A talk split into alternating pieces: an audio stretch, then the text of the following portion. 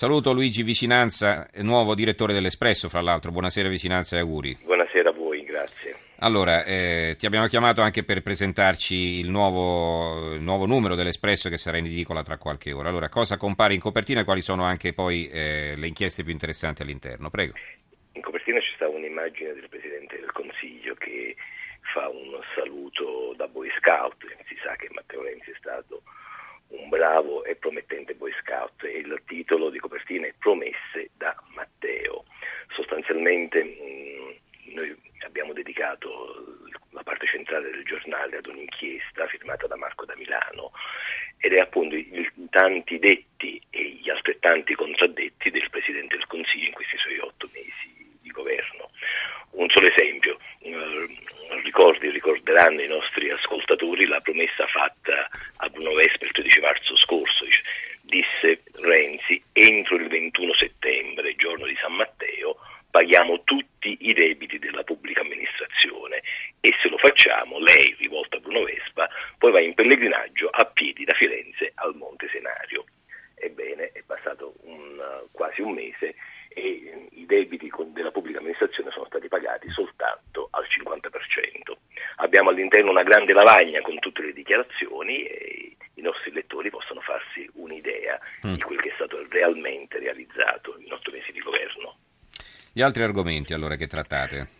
L'altro argomento riguarda um, una nostra rivelazione sull'Iraq. I soldati italiani ritornano a Nassiria, ah. che fu la base del, di un sanguinoso attentato. Noi mancavamo dall'Iraq dal 2006 e 200 nostri militari verranno inviati sul terreno per addestrare quel che resta delle forze armate irachene per contrastare l'avanzata dell'ISIS, uh, sì, uh-huh. del, delle truppe dell'ISIS.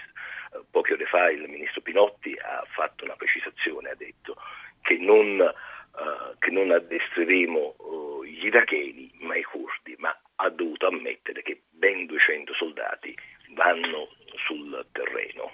Uh-huh. Non, se, non, era stato mai eh, raccontato agli italiani, né tantomeno riferito uh-huh. al Parlamento. Beh, certo, comunque non vanno a combattere, no? Questo non vanno, non vanno, a combattere, però sono sul terreno. Eh certo, certo. È, un, è chiaramente... Uh-huh. In, in, una zona particolarmente a uh-huh. rischio. Un'altra, un, sì. un'altra, storia che raccontiamo intrigante è un giallo che si snoda dalla Calabria a Roma, un omicidio di indrangheta e compaiono i servizi segreti del Vaticano, mm. quella che viene definita l'entità è una storia, una spy story, tutta da leggere, firmata da Lirio Abbate.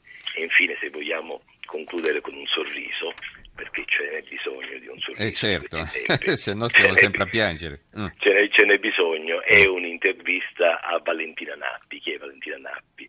È una um, poco più che ventenne pornostar che parla però di arte e di filosofia. Uh, pensa che uh, scritto anche un saggio per la rivista Micromega mm. e ci spiega un po' della sua filosofia della vita e dice che di sesso se ne fa poco e la colpa, secondo lei, è delle donne. Ah. Eh vabbè, è una teoria detta da una donna, insomma, eh, la, esatto. fa sicuramente discutere. Eh, esatto. Vabbè, sì, questa è un, esatto. di, un, po la teoria degli uomini, insomma, che viene fatta proprio da una donna.